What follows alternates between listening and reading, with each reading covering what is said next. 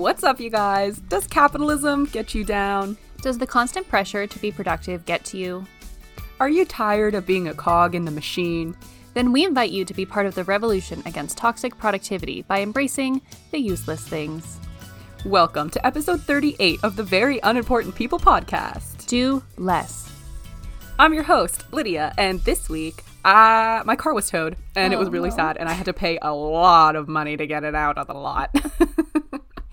And my name's Courtney, and this week I bought into capitalism and I bought myself a $400 desk to make me more productive.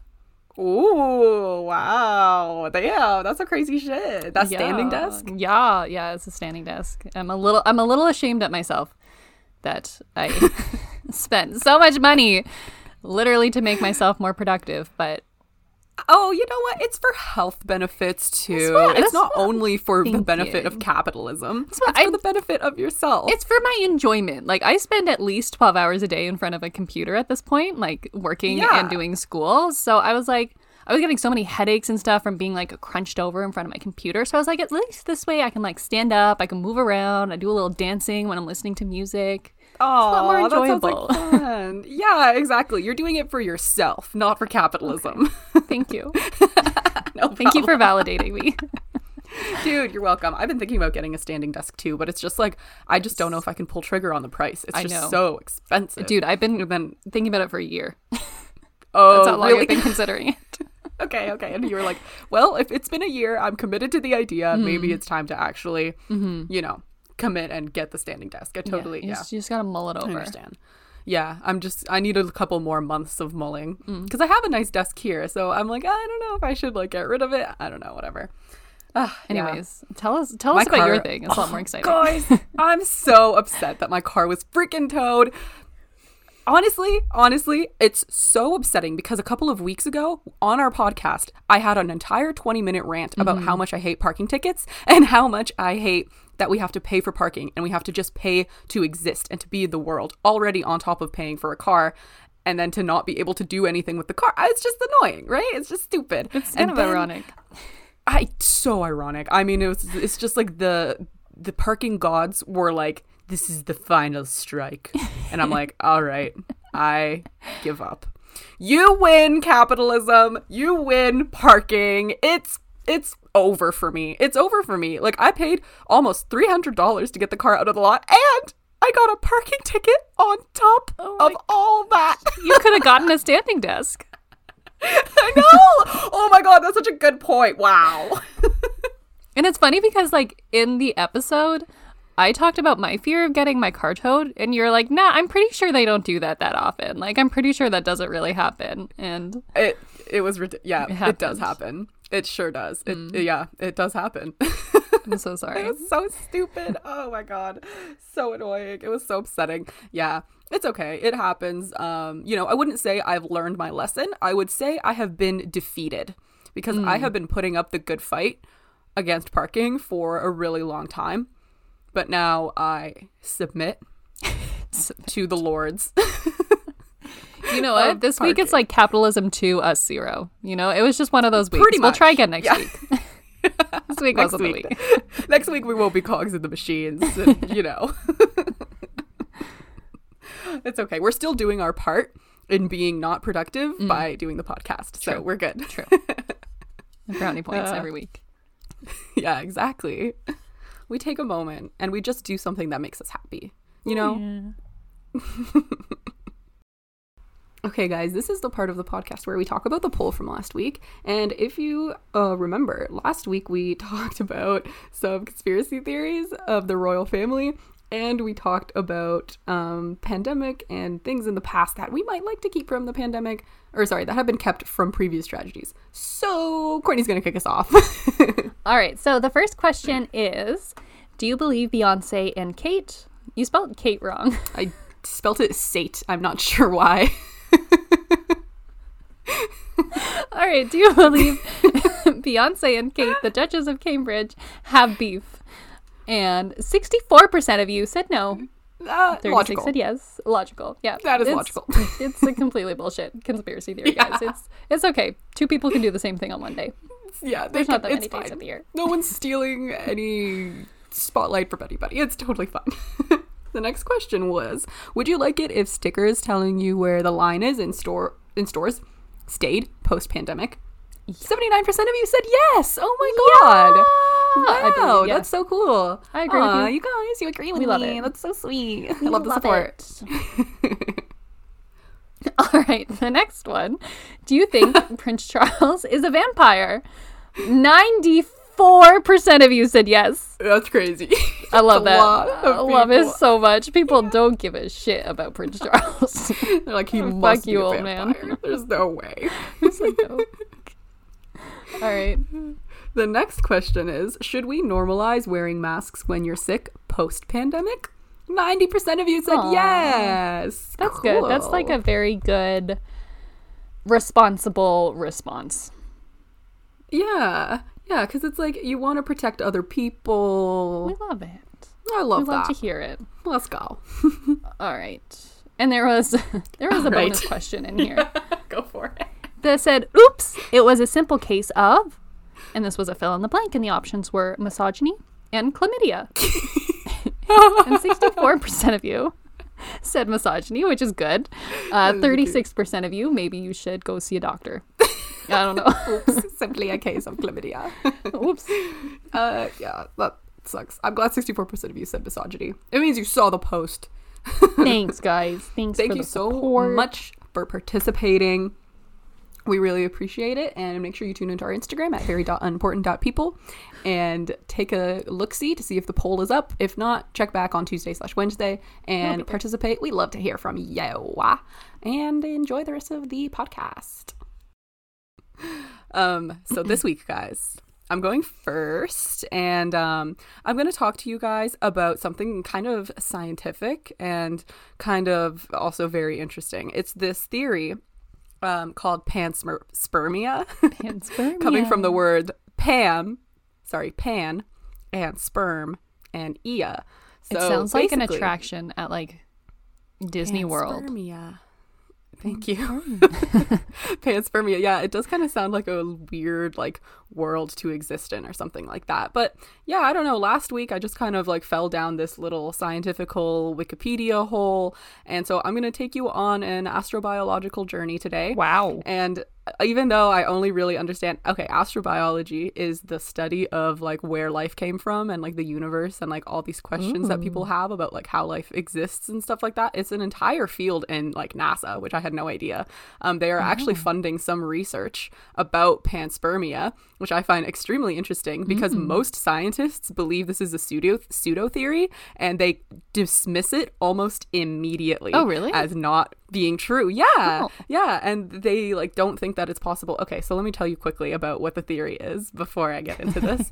um so the theory was kind of de- developed throughout the late 1800s. It was worked on by several researchers, and most recently in the 1970s, these people, Fred Hoyle and Chandra Wickramasinghe, hypothesized that space dust is organic and it can travel to Earth or to any other planet and pretty much like either wreak havoc upon it or create life. Yeah, so so one of the examples of how it would wreak havoc is that like this space dust which is kind of like unknown molecules unknown living organisms to earth right now like we don't we've never experienced them or anything like that.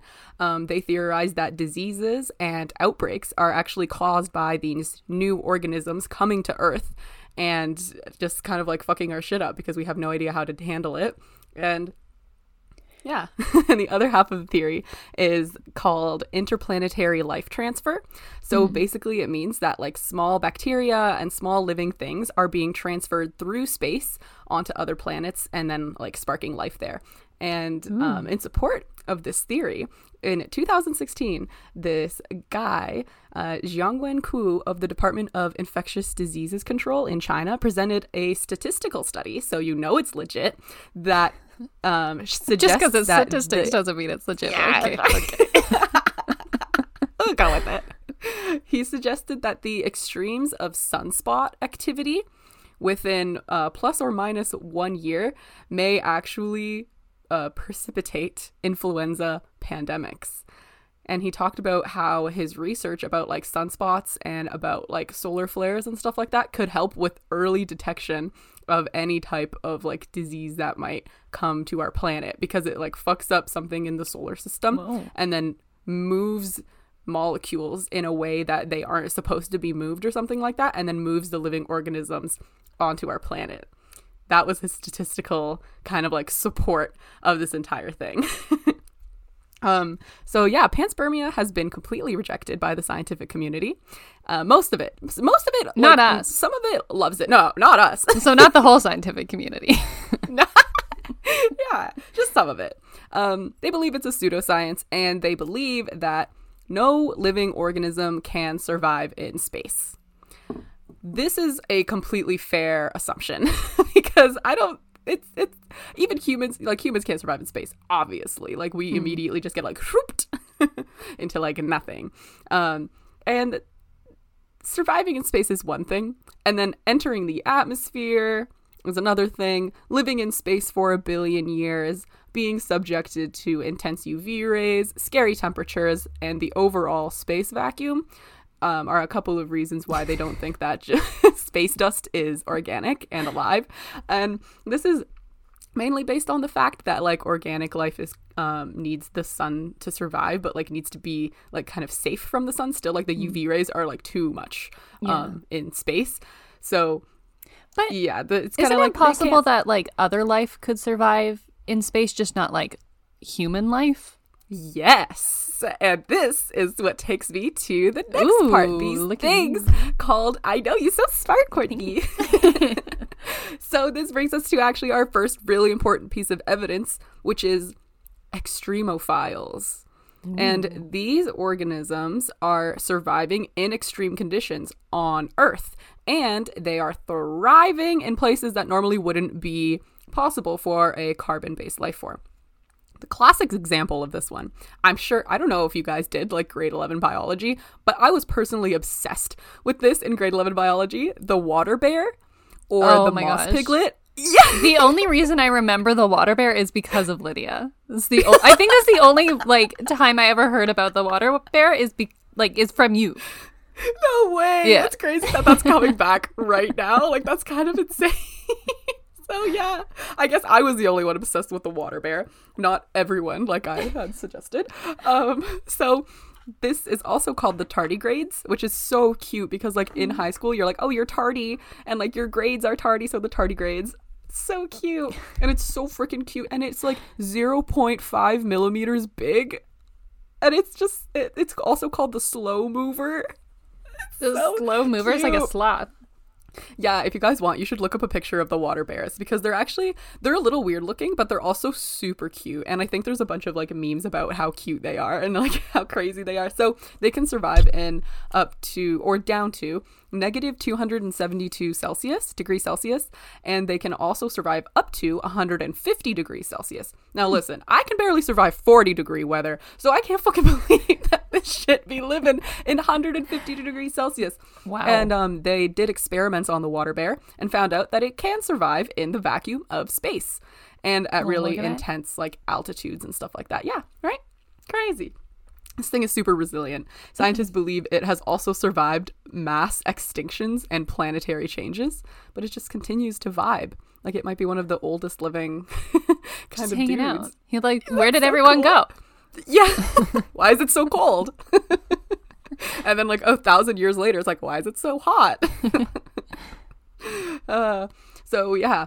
Um, as cool as the water bear is, it still kind of needs like the sun to survive, and just like any other life, we thought up On until Earth. the 1970s. Yeah, okay. Yeah, and they discovered that there are these other extremophiles hmm. which live next to volcanoes deep deep in the ocean where no light reaches. And normally if animals live that deep in the ocean they still like need light and they kind of just get it from other animals who actually have light and they eat that hmm. animal. And that's how they get like their source of light or whatever. But these discovered microorganisms feed off of water and an energy gradient in order to exist. The vibes. so the energy these yeah, it literally just vibes. Like, it just lives in the freezing ass cold water next to this volcano and the volcano it produces a bunch of different like there's different ones. There's like um they're called like a black smoker and a white smoker. Ooh, racist. And yeah, super vibey, right?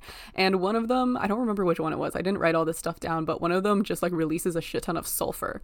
And Oh. these microorganisms live off of sulfur. They eat sulfur. There's other microorganisms in the Arctic which eat rock. Like they just survive off of rocks. I did I don't understand. So these In things the exist, wait, like- where in Antarctica? Oh, sorry. Yeah, in Antarctica. Yeah. Are there a lot of rocks in Antarctica? Isn't it like uh yeah snowy? it's it's yeah it's snowy for sure but it's um they have like a big kind of like ice island and like on the ice island it was also like some Rocks. rock i believe because there's also like a lake or something that it was like because it used to be inhab- inhabitable. I think i'm not 100% sure about antarctica. Okay. it's quite confusing. Um but antarctica like is used as a simulation for mars travel because it's such an extreme conditions to live in and they um found living organisms in antarctica like literally like a millimeter be- beneath There the you go. surface of the ice or the rock whatever it is that they found living kind of things in antarctica and so this is evidence for another branch of panspermia called lithopanspermia this Ooh. is my personal one of my favorite branches of panspermia i think because it's just kind of it's just kind of fun and cute and like pretty well thought out to be honest. So um, over the past 40 years uh, scientists have been doing research on like bacteria and microorganisms to see if they can survive in space. They have been placing bacteria on the outside of the international space station to see how it does. I know. Courtney. Poor little guy. are you feeling feeling bad for the bacteria? Yeah. That's so mean. it is kind of mean they're bullying the bacteria know. They're the like, organisms we're just gonna see if you survive. yeah good luck Ninety nine percent chance you don't, but good luck out there. well, they they've been doing okay. I mean, they've been doing all right. Some Okay. some types of cells can survive for like three years. Some survive for like eight years, and then they found that many survive better if they are covered in like clay or rock or something like that. Um, the bacteria that lived on the outside of the International Space Station, it did okay, but they said that it only survived because there was a layer of dead cells on the outside protecting Oh. the living stuff Like a shield. Yeah, like a cool. shield from like the UV and the gravity and like yeah, still a win in my books personally. Yeah. Go panspermia. So the panspermia like entire thing is that it is space dust, which means there's like low protection from space. Mm-hmm. So I think that's kind of why they also branched out to lithopanspermia because it's the theory that organisms survived inside of meteorites and inside of space rocks for millions of years before being deposited on Earth and Wow. before like depositing life on Earth. They love using that word like that. The meteorites and like the yeah the comets like came down and then just like bloop bloop deposited life. so three things need to be studied for lithopanspermia to exist. And that is the organism's ability to survive planetary ejection, because obviously the organisms had to come from somewhere. Okay. And then they need to survive in space. Mm-hmm. And then they need to re enter the atmosphere. And then there is a secret fourth stage, which is actually being able to survive. Yeah, which is being able to survive on the new planet. Okay, I think the better question here is not can Earth things survive in space, but it's can space space things survive on Earth. Yeah, Because- exactly. And that was the question they asked Yeah. last. that was their Ah. secret fourth stage, Ah. which is like, can the space thing actually live on Earth? Like, it's cool that it entered Earth, but now it's like, it's Because if it was like made thing. on a different planet or made in space, like yeah, it's gonna survive in space. That makes mm-hmm. sense. I don't get why we're testing to see if Earth things can survive out there because I'm sure they've like evolved since they've been here. You know. yeah. so maybe they can't do that anymore, but maybe they could. I, I think it, I think we're asking the wrong questions. I think we're coming from the wrong angle here by putting our things out there. We need those things in here. Yeah, yeah, we do need those things from here. And I, like, it's I so don't know how to annoying find because those they're things, but Uh, Well, they they took some samples from Mars. We talked about this in like one of our earlier Oh, episodes yeah. that they took the samples from Mars, but they're leaving them there. They're just leaving What's them the there point, guys? until like 2030 when they're like, then humans will be able to go and pick them up. Like, Why can't humans just go and pick them up when they get there? Why did we need to send a robot out? yeah, I don't get it. That's stupid. a waste of money, energy. Poor little Oh. robot died out there. Oh god, opportunity. my battery is low and it's getting dark, honestly, forever in my heart. Opportunity. um so, anyways, the organisms in the Antarctic are used as evidence for lithopanspermia. Since the extremophiles found deep in the frozen lakes and even like two centimeters from the surface, which is kind of probably the toughest place to survive because of the wind and the hmm. sun and the darkness and the cold. And then if you're like buried deep inside of Antarctica, maybe you're a little bit more protective, but they have found living things in these extreme places. And they have also found that these things can go dormant and mm-hmm. survive for up to 1 million years, estimating which is sick. And I think that kind of explains a That's lot. I okay. mean, that's what I wish humans could do. Go dormant. Go dormant? Yeah, not die. I don't want to die. I just want to go dormant for a little bit. yeah, that would be so nice. Oh my god, I think I think we talked about this before, and someone on our TikTok was like, "So a coma?" yeah. I'm like, "Oh, interesting. Just a little reset." Yeah. Another angle of uh, lithopanspermia is coming from spores, and spores are produced as a part of like a plant's natural life cycle. And scientists have found that the cells that the spores are produced from can remain dormant, and then they wait until favorable conditions are restored, and then they'll continue to create spores. So this means that it's totally possible that spores survived in the third and secret fourth stage of lithopanspermia. Okay. I just. How is it a secret fourth stage? What makes it secret? Because you found it on the internet, so I'm just I'm trying to figure out how that's true. secret. I just kind of called it the secret four stage. So it was basically um the three stages that Yeah. lithopanspermia is like really like these are the three stages it needs to survive. And then one of the arguments against lithopanspermia is actually the fourth stage, which is the possibility of survival on a new world. Oh, okay. So people are like, uh, you you're fucked. Like that's not the only thing you need to consider. Like you also need to consider like if it will be able to live on the new world, and they think that like the chances of that are pretty low. I think they're moderate. Because if you survive in such like extreme conditions, then maybe you would be able to survive in lesser extreme conditions. Although maybe it's extreme for them because they've never experienced it. You know, yeah. I don't. I'm not totally sure. Um, so it's totally possible that these spores waited until it was until Earth was like cold enough to be inhabitable, and then they started producing spores, which like led to life on Earth. Pretty cool. Also, a piece of really fucking solid evidence is that in 2015, remains of um, biotic material were found. And they were 4.1 billion year old rocks in Australia, but the Earth is 400 million years old. So the proof is that the four stages is possible for simple organisms, I guess, because rocks are simple organisms. but it's cool that it's like this whole like rock formation comes from space. It kind of it kind of does back up the theory a little Yeah. tiny tiny little bit.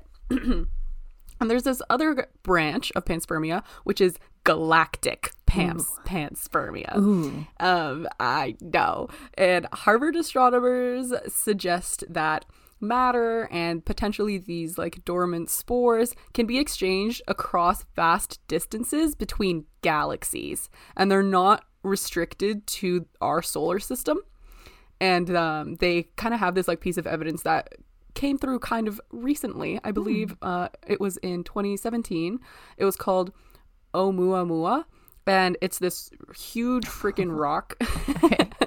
it was like a comet or like a space rock or something like that, and it entered our solar system, and people like it was just a space rock for us, but for NASA, it was important evidence that interstellar objects can make their way to mm-hmm. Earth and can like actually, you know, kind of like interact with us. I think it kind of supports the branch of panspermia, which is that like um, maybe something collided into Earth and then kind of shattered a little and then freed the microbes onto the planet or deposited them, as they like to say. um, yeah, so that's kind of the a little bit summary of panspermia for you. And now you may be wondering, where are these organisms coming from? Where are these w- uh, living things coming from? You know, if there was no life on Earth, if there was no life anywhere else, who is doing the depositing, if you will? So the fringe theory here is that living organisms were planted into meteorites and comets by extraterrestrial beings. I kind of Okay. love this. I love it, but I also see where the pseudoscience comes into it now. This is definitely the pseudoscience Okay. part. Yeah, this is like the fringe part where they're like, it was obviously extraterrestrial beings that that Duh. brought life to Earth. How else would we?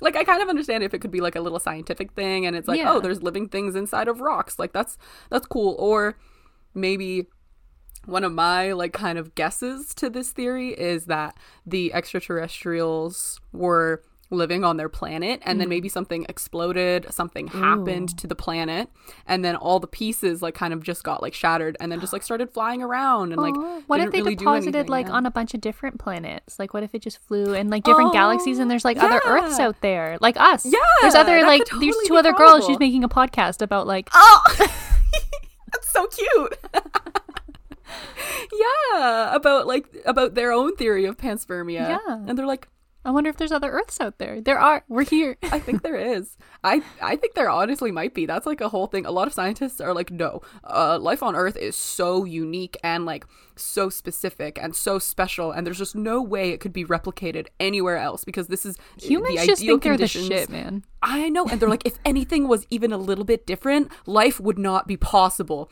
And they're just really, life really attached. possible. Humans are just weak. Like that's all you're saying. We can only survive in this.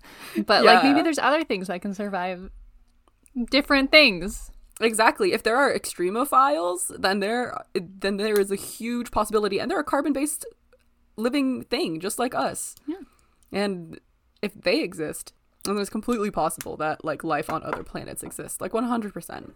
Um, yeah, and then the other kind of part of the fringe theory is that the extraterrestrials actually like did the depositing and um maybe they knew this is kind of my interpretation of it that maybe they knew that their planet was coming to an end or something like that and they like us so desperately want to live on and like so desperately you know because like we're putting shit on mars. Like why are you so desperate to survive? But maybe these extraterrestrials were also desperate to keep life going in a certain way and they like put shit out into the into the world not knowing what was going to happen and not knowing if it was going to result but does that anything. mean we're all this whole earth was built from the Jeff Bezos of another planet? oh my god that's because like we are trying to do that. Fuck. But like it's just kind of like the rich people that are trying to do that right now. oh my god Right? the jeff bezos of the extraterrestrials we, was successful we are all descendants of Jeff Bezos. Of alien bezos Oh no. Good Jesus Christ. Oh my fucking god. There is nothing to be thankful for. nightmare. Not even life. It comes from extraterrestrial capitalism. Fuck, man. There's literally no winning. oh god. Okay. Uh, so a couple of uh, last little finishing points here. Um, something I found w- uh, which was interesting is uh, pseudo panspermia, which I don't really understand this name pseudo panspermia because it was created by NASA scientists, and these scientists reported that complex DNA and RNA, um, which are the organic compounds of life, include um, these things. I'll, I'll read them to you if you know what they are uracil, cytosine, and thymine. And they have been formed in a laboratory under outer space conditions using chemicals like that are found in meteorites. And these chemicals are found in like red giants and intergal- interstellar dust and gas clouds and stuff like that, according to the scientists. So, my interpretation of this is that they believe that like we were like DNA and RNA was created in a lab in space in outer space conditions because there was no there was none of this like DNA and RNA compounds mm. on Earth and they came from somewhere else. It's a thinker. It is. It's a thinker for sure. I know. Sometimes I don't understand what NASA is saying. They're like this amazing discovery. I'm like, I don't care. um, yeah. So Earth might have been seeded. Is the word that we are going with? Ooh. Yeah, I don't know. It's kind of weird, but also the word sperm is in panspermia. Yeah, that's so- true. That's fair. and um yeah people think that mars at the time when the martians like were seeding the planet that mars might have been more ha- habitable than mm. earth. So there could be evidence on mars that dna and rna were like created there. And nasa is actually funding a project right now that will create a machine which will look for primitive rna and dna and it's called the search for extraterrestrial genomes. That's happening right now, guys. That's like as much as this is a pseudo thing, it's being deeply investigated by NASA. Like what? They this is a legit theory. Like as people are like, "Ah, I'm dismissing it." This is real. People are putting in research and effort and they are putting molecules into space and they're trying to see if they're going to survive or not and they're putting them into like rocks and shit. Like yeah, I'm a supporter of panspermia. I think it's pretty cool. And like I just love the name. I know it's fun. uh, yeah, life is just so random, and I just like it's interesting to hear that it might not be random at all, and maybe aliens planted us here, or maybe they didn't know that they were planting us here. They didn't even know what they were doing. Their Earth was like their Earth, whatever, wherever they lived was like exploded or something. It was just a random mission, and it resulted in us. I mean, I wonder if the Martians are even still alive, and if they're out here Oh, they have no idea we exist or not. Oh. But yeah, it's just kind of cool that we might have all come from just little, like tough microorganisms That's tucked so away in a rock. We are the aliens. Yeah, we are. Yeah, we are the aliens. Big time. And yeah, that Oh. brings us to the end of our little panspermia talk. Hmm. I I have- hope you guys enjoyed it. I have an alternate theory, okay? yeah. Walk with me here in my little. so, okay. What's that movie where they all live on a speck of dust? Is that Horton Hears a Who? Yeah. Okay, so Horton Hears a Who style, the space dust is actually just giant sneezes. Okay? Because that's what it sounds like to me. Because sneezes are Totally. like, because, you know, in COVID times, we all know we got to be scared of the sneezes because they land on you and then those little living viruses and stuff like that, you know, like take over and make you sick. We are a sneeze. We are a virus, per se. Whoa. We were sneezed. yeah, we totally here. could be. Yeah. Yeah. We live on just By a little speck. Martians. We're sneezed. And then we were, and then we And then within our sneezes, humans or something like that. we're creating little There's galaxies. little planets. so cute. I love it. That's my yeah, those are the theory. things you got to look out for. I mean, yeah, every time you sneeze outside, like, who knows what's going to happen to that living microorganism? Maybe Mm-hmm. in a thousand years, it's going to get sent off into space and it's going to survive. Oh, imagine like COVID 19 is the only thing that survives from the planet. They're like, oh, we have this. They're like, oh, how interesting. A living organism. Do they believe a that COVID 19 came from space? Because you were saying that like some diseases and pandemics come from space. Like that's that was the first Yeah. theory. They haven't updated uh, that part of the site yet. However, I did look into solar flares and solar activity kind of like before the COVID uh, thing.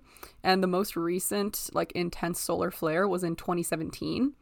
And then there was also a lot of solar activity in 2020, in November of 2020, which is After. late. Yeah. Yeah. So yeah, COVID yeah, kind of disproved their theory there. I know, right? There's always solar activity going on, though. Yeah. So it it's a it's a possibility. It was a statistical, you know, it was a statistical thing. I think I guess you're right. Everything in statistics isn't legit. Well, thank you very much. That was interesting. That was yeah, no problem. I hope you like- guys liked it. I hope it I hope it wasn't super dry, you guys. Like I thought this it was like super cool. So I hope Yeah, you guys no, I enjoyed loved it. A little it. Science It's science so dive. interesting hearing about like alternate theories of like where we came from and like Earth and Yeah. how obsessed with ourselves humans are. They're like, Ugh. no other life could be this advanced. No, calm, calm down. I know, Calm dude. down. We They're created so- yeah. capitalism. We convinced ourselves to work in lives that we hate, even though we have the capacities to enjoy our lives. Like we're not that mm. smart. No, We really aren't. I Anyways, read something the other day Yeah. that was like the public, the public. You know, we what we believe as like a public is a collective. It doesn't exist, and it's it's it's just an idea. And like the public isn't isn't real, and it actually stops any type of real action. Huh. And like this this philosopher was like talking about how much we like to talk about what we're gonna do, and then we like to talk our way through problems, but no action and like nothing ever actually happens. yeah, I was like, it's not wrong. Shit. Yeah. It's not wrong. right. right. I was like, oh, I guess you got a point there. Humans ain't that smart. We Little don't. dum dums. Dum dum. No think. Water bear. You're so cute. Little water bear.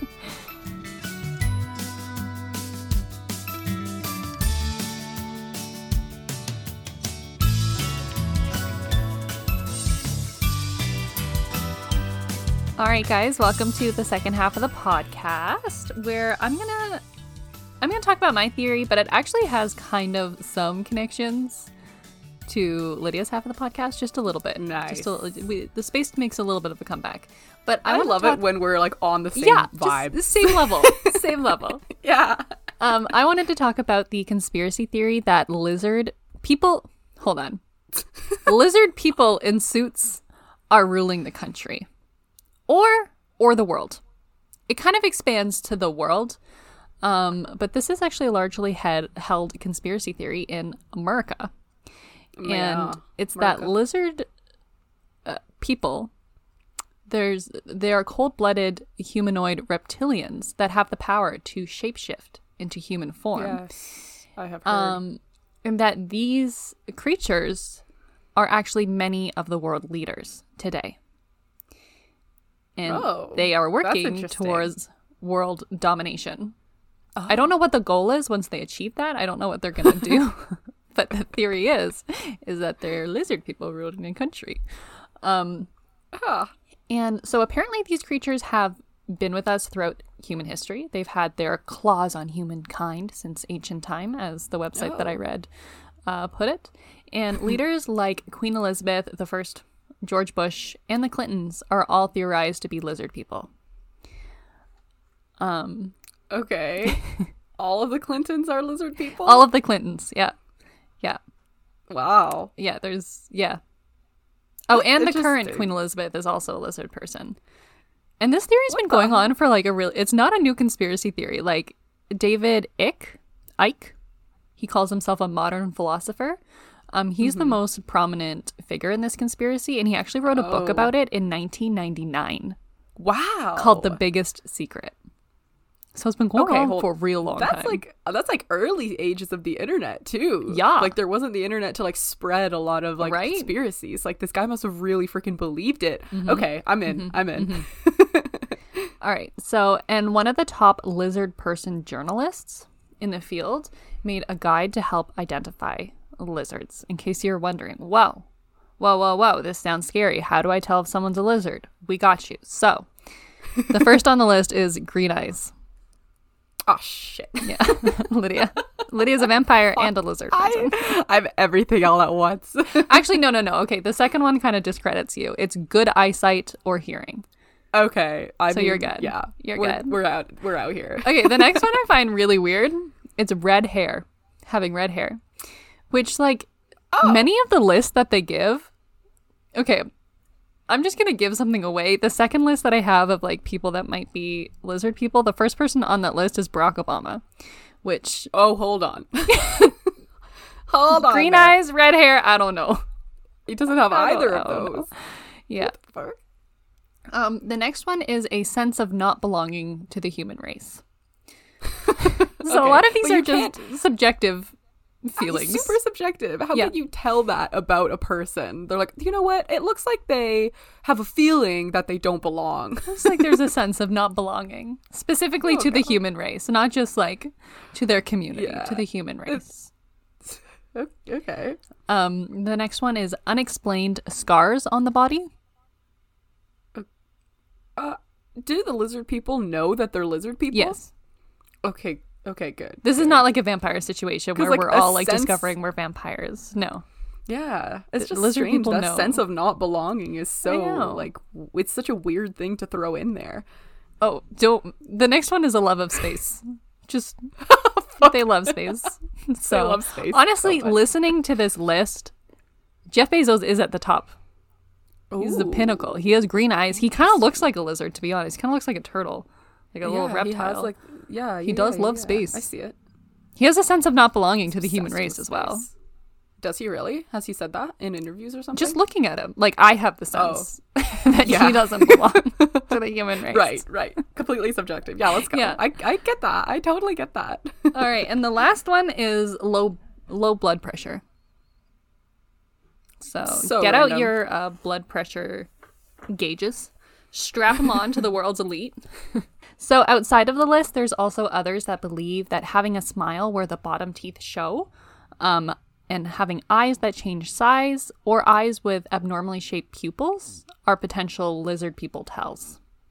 Interesting. Yeah. Me And so smiling without the bottom teeth for the rest of the video. I feel like that makes you look like more of a lizard. Is like No way. I'm trying to cover it. um so yeah basically these people these lizard people want world domination what they will do with it we don't know obviously the conspiracy theorist thinks it's it's not it's not good things that you know i don't know kill yeah, humans that's why we're trying to like stop the lizard people. They probably have some so. grand plan, maybe. and this is kind Maybe of they where just want to rule in peace. yeah maybe yeah maybe they're just like stupid humans we could do this better honestly they probably could I feel like they could too. They would make very objective decisions, you know, because Yeah. they're not human. Mm-hmm. So they could kind of remove all like emotion or anything and just do its best. yeah Maybe. Maybe that would be good, or maybe it would be terrible. Fingers crossed. yeah. Um, so this is kind of where the space comes in. So they're believed to have come from the constellation Draco. Um, so they're basically theorized to be aliens. Wow. And apparently, the lizard people have been visiting Earth since ancient times and breeding with humans, um, which resulted Oh. in more lizard people. They're basically hybrids. Hybrids Oh, okay. between lizards and the human race. And so the humans, aliens in ancient times came to Earth, bred with the humans, made these alien hybrids, and those alien hybrids have been with us ever since. Those alien hybrids are called the Babylonian Brotherhood. That is their name of the hybrids that are ruling the Earth. Cool. Um, Oh, okay. So none of the original lizards still exist, are still alive. It's only the hybrids. Okay. gotcha. The Babylonians. the Babylonians, yeah. And so here's just like another small list of people who are theorized to be lizard people. So first, as we had discussed earlier, Barack Obama, um, Donald Rumsfeld, don't know who that is, Okay. Madonna, Katy Perry, Donna. Katy Perry. Bill Clinton, which we talked about, Okay. Angelina Jolie, Oh. and Mick Jagger. Oh.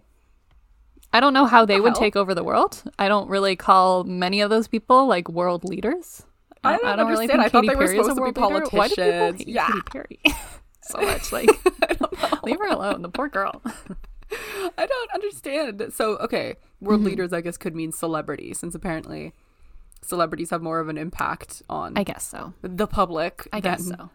World leaders, like real world leaders, interesting. And this Okay. kind of ties into, you know, how there's that also that theory that like world leaders are part of the Illuminati and like they're cannibals and they drink blood. This is all tied into this conspiracy theory. This is all tied into like that the lizards need, you know, like human flesh or human blood to survive. Oh, okay. So these all tie into the overarching conspiracy of lizard people.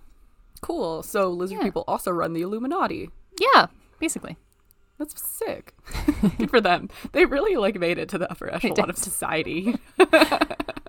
Um, so there was a giant survey that was done in America in 2013 just about conspiracy theories to see like how many people believed in which conspiracy theories and 12 million Americans believed that aliens ruled the world and that was in 2013 and it's it- it's estimated to be a bigger number now Wow. So over 12 million Americans believe this. That's That's a, that's a hefty, Americans. hefty amount of people. Yeah. Wow. Oh my gosh. That's so interesting. Why do people latch on to these theories and ideas so I'm much? actually going to get into that a little bit because oh, Okay. this conspiracy, this conspiracy, sorry, has sparked a lot of interest from psychologists because there are some really like Oh. dark sides to this conspiracy. Um, Yeah, like killing the children and like draining their blood and stuff like that. Like that. but that also there's been like acts of hate and terrorism, I would say, in the name of this conspiracy. So Whoa. I don't know if you guys remember, but on Christmas Day there was like an explosion in Tennessee, downtown Tennessee. Um, it injured three people, damaged 41 buildings, um, and the person who set off this explosion actually made claims to the conspiracy theory. Oh my god. What the hell? So now like oh god, now ordinary ordinary ordinary people are just getting like hurt by this conspiracy theory? Jesus Christ. Yeah, and apparently this man's favorite pastime was going to the park to hunt these aliens. I don't know what that means, Okay. but it sounds I it sounds scared weird. of the park. yeah. yeah. That just doesn't sound uncomfortable. or Um, just hate to see a grown man by himself at the park.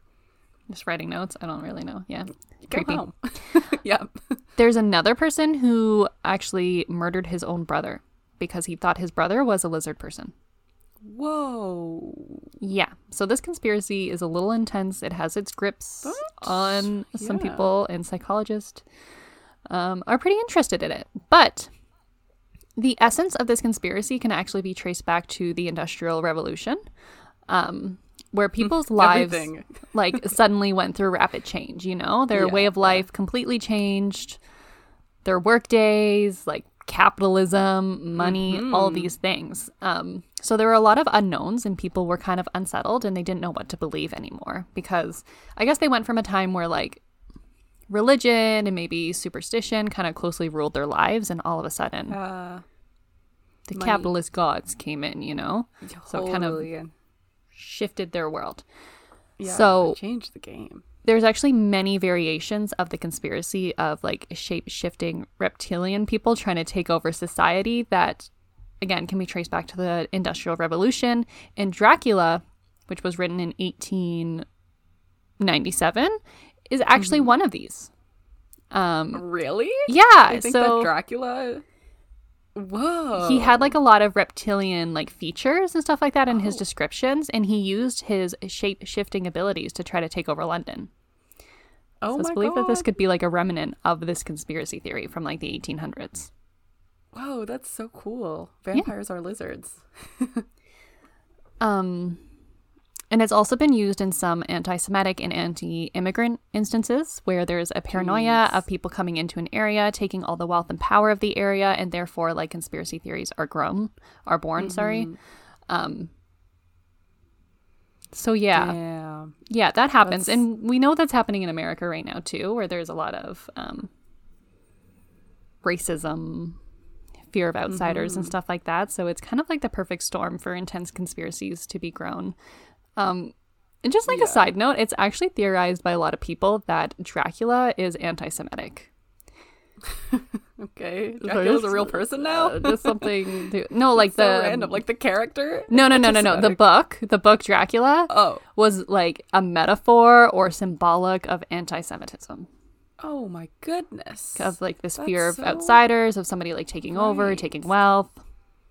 And there's a it's big just fear of easier like to like condemn them and to hate them if they're not even human, right? Like it's just Yeah. so let's just dehumanize them and then it's easier to hate them. hmm That's so fucked.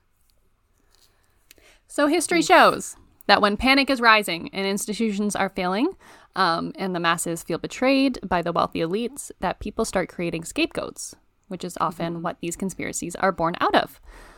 Um, and psychologists explain that people use these conspiracies to try to regain a sense of control.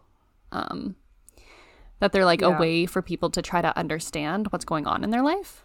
Which makes sense. Yeah, like yeah, yeah, some sort of an explanation. I look for that too. Like sometimes like stuff goes crazy in my life and I'm like, "Oh, it's probably because I got bangs." And like obviously it's not, but I just am like, "When did this all start?" And like Yeah. who, who who can I blame it on that like isn't it makes just, you feel better when you come up with a yeah. reason, even if you know it's the wrong reason. You're like, I feel better.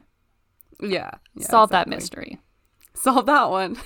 You're just lying to yourself. and now this might be very controversial, but I okay, also might be a stretch, but I also think that religion is kind of this as well. How? The lizard No, religion is kind of like maybe Oh, conspiracy theory is too much, but it's kind of like a scapegoat because religion was born in a time when we didn't have a lot of answers to like why people died suddenly and like why the weather changed and why there were dry seasons and stuff like that. So it was probably easier to believe that there was some force out there controlling all these things and making this like, happen Power. than just being like, meh, some things we'll never know. So Yeah. Definitely. People were looking for answers. And they found them from the wasn't it? church. Yeah. Yeah. And the church had all the answers too, you know? People were like obsessed with the church. They thought that that was the only place because like they were getting all their answers from God. So it was like what what does the church have to say about this? So yeah, that's the biggest conspiracy of them all. That there's Yeah. a big man in the sky. Yeah, I think it was completely born out of fear. too. yeah. fear of death as well, of course. yeah, fear of the unknown. Mm-hmm. Um, yeah, so people who are open-minded, or and or people who are naturally suspicious, are normally the most kind of susceptible to falling into conspiracies. Mm. And as probably all of us know, it can be really hard to like derail somebody who's into a conspiracy, um, yeah. Because it's not necessarily based on like fact or reason. So you can like Yeah. give them the facts, but No, but It's the not thing based is, on that. When you're in when you're in that deep, like they Mm-hmm. you have already spun a web and Yeah. you have already created a narrative within the conspiracy theory devaluing any real facts or any like actual evidence that we might have as non-believers into like why we're not correct. You know what I mean? Like they have their own story. They have Mm-hmm. Yeah. everything that they they have their like rebuttal points to like every Yeah. fact that there is. Yeah, exactly. And if not, then they're like, well, I'm the stronger one in society because I think about things. and then they just call you stupid. Um, and then some people actually believe that it's the lack of logic and reason and like the kind of hazy parts that build a conspiracy because people believe that it's not that there's a lack of reason or facts, but it's that there's like a cover up going on. So if you're trying to point Oh out that oh my like this God, isn't logical, people are like, yeah, that's because that information's being covered up. That's because they don't want you to know. So that's kind of like yeah. the allure Oh, of conspiracies because then you can't argue them either because, you know, you don't know they're like, either. your facts are wrong. It's a cover up. Yeah. That's so true. Wow. Some things we'll never know. It's because it's being covered up by the government. ah. Yes. Yeah. Yeah. That is a, yep. That makes a lot of sense. Um, and then also in times in your life when you're confronted with like big decisions and unclear decisions. So an example that they have had was like during the measles outbreak. Um, parents were like faced with the decision of vaccinating their kids or not, and it was like a really scary time for parents because they're trying to figure out like how to be a good parent, and they're getting a lot of like mixed information of like my kid could die from measles, but my kid from die could die from the vaccine.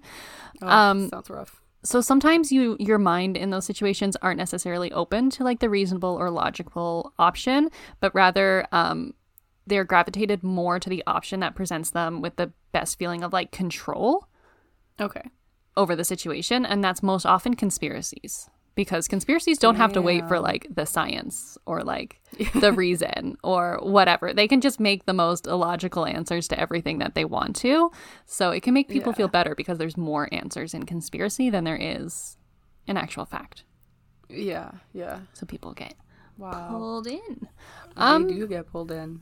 Yeah, and that's That's basically how people get pulled into conspiracy theories, and that's how these conspiracies kind of grow and become monsters. And then people, you know, take over the U.S. Capitol, blow people up, kill their own brothers in the name of these conspiracies. And it's just really because they're afraid and unsettled. Damn. Sorry to end so that fucked up. on a really uh, low note. That was a really quick portion. My no, apologies no, on that okay, as well. no, it's totally fine. Wow. Oh my god. I feel like people are so much more susceptible to conspiracy theories hmm. today too than maybe they were in the past. I don't know. Maybe it's just because there is more conspiracies available to anybody for almost any reason at any time, you know, because of the hmm. internet. But it just I feel like people used to have it so much simpler Yeah.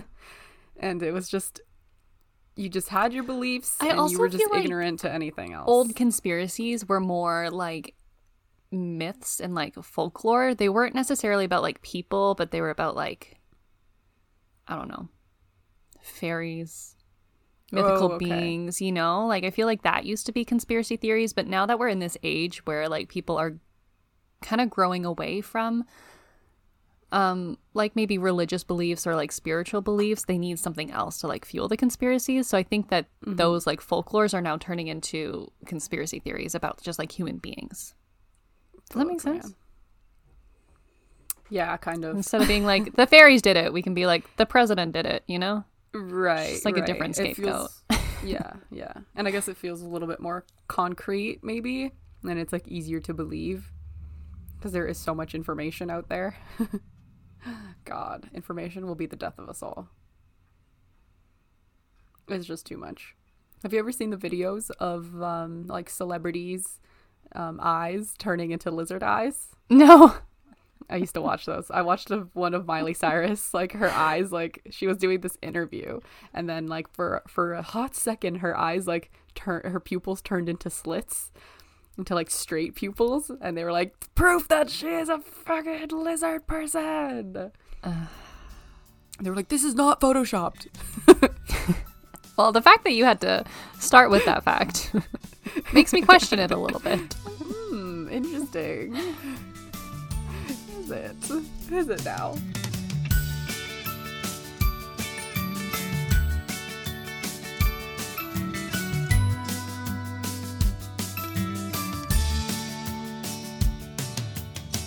All right, guys, that brings us to the end of the podcast. It was a little bit shorter this week. So, with your extra time that you have, I challenge you to find us on TikTok and Yeah. to please Leave us help some us. positivity. help us. If You have some extra time, and you do have some extra time because this podcast episode is shorter. Go do that. Mm-hmm. Go help us. We would appreciate it. we would really appreciate that. That would be really nice. we need some positivity on there. One person left us positivity, which was sick, but Yeah, now it's like we need some you more. Yeah. It would be nice to feel like we are liked, you know. It was funny- coming across as assholes. yeah, it was. It, it was the TikTok thing was funny that you guys couldn't find us on TikTok. I really love that bit. That was a good joke. But you can do was it. You can find us now. you can do it, guys. We We are very unimportant people. Podcast. There's a hint for you. Anyways, you can also head over to our Instagram. You can let us know what you think about the spur uh, panspermia. Panspermia. Yeah. Panspermia theory. and you can also let us know if you think that lizards rule the planet. Lizard people rule the planet. They and might. also let us know what you think lizards will do when they achieve world domination. Because that was the Yeah. big question mark in this theory is why are we so afraid of this? it could be totally fine. Could be fine. They could be They are already in positions of power. You know what, though? Allegedly, and it went okay, right? But some of these people aren't good people. You know, maybe that's where the fear comes from. Yeah. You know what though? like They're also like of most of them are okay people. Most of them are like liberals. like Madonna is fine. yeah, Madonna never did anything. No, Angelina Jolie, understand. like, I think she's, She's fine. totally fine. I don't understand. So yeah, let us know what you think is going to happen when they achieve world domination. Um, our Instagram is very.unimportant.people. You can shoot us an email if you want. If you're old fashioned, that's cool. Mm-hmm. Um, we're hatersclickhere at gmail.com, and that's H 8 T R S, click here at gmail.com. Where else are we? You can find us on Twitter, the unimportant PPL. And we're on Patreon. Just gonna put that in there. We're still yeah, there. we are on Patreon. We're still posting really good stuff too. Yeah, and you can whenever not find us on like- Patreon, but you can find us our Patreon on our Instagram. That's another Yeah. little scavenger hunt for you guys. our link find the Patreon. Let us know when you find it. um, yeah, that's it for us this week. I hope you guys have a great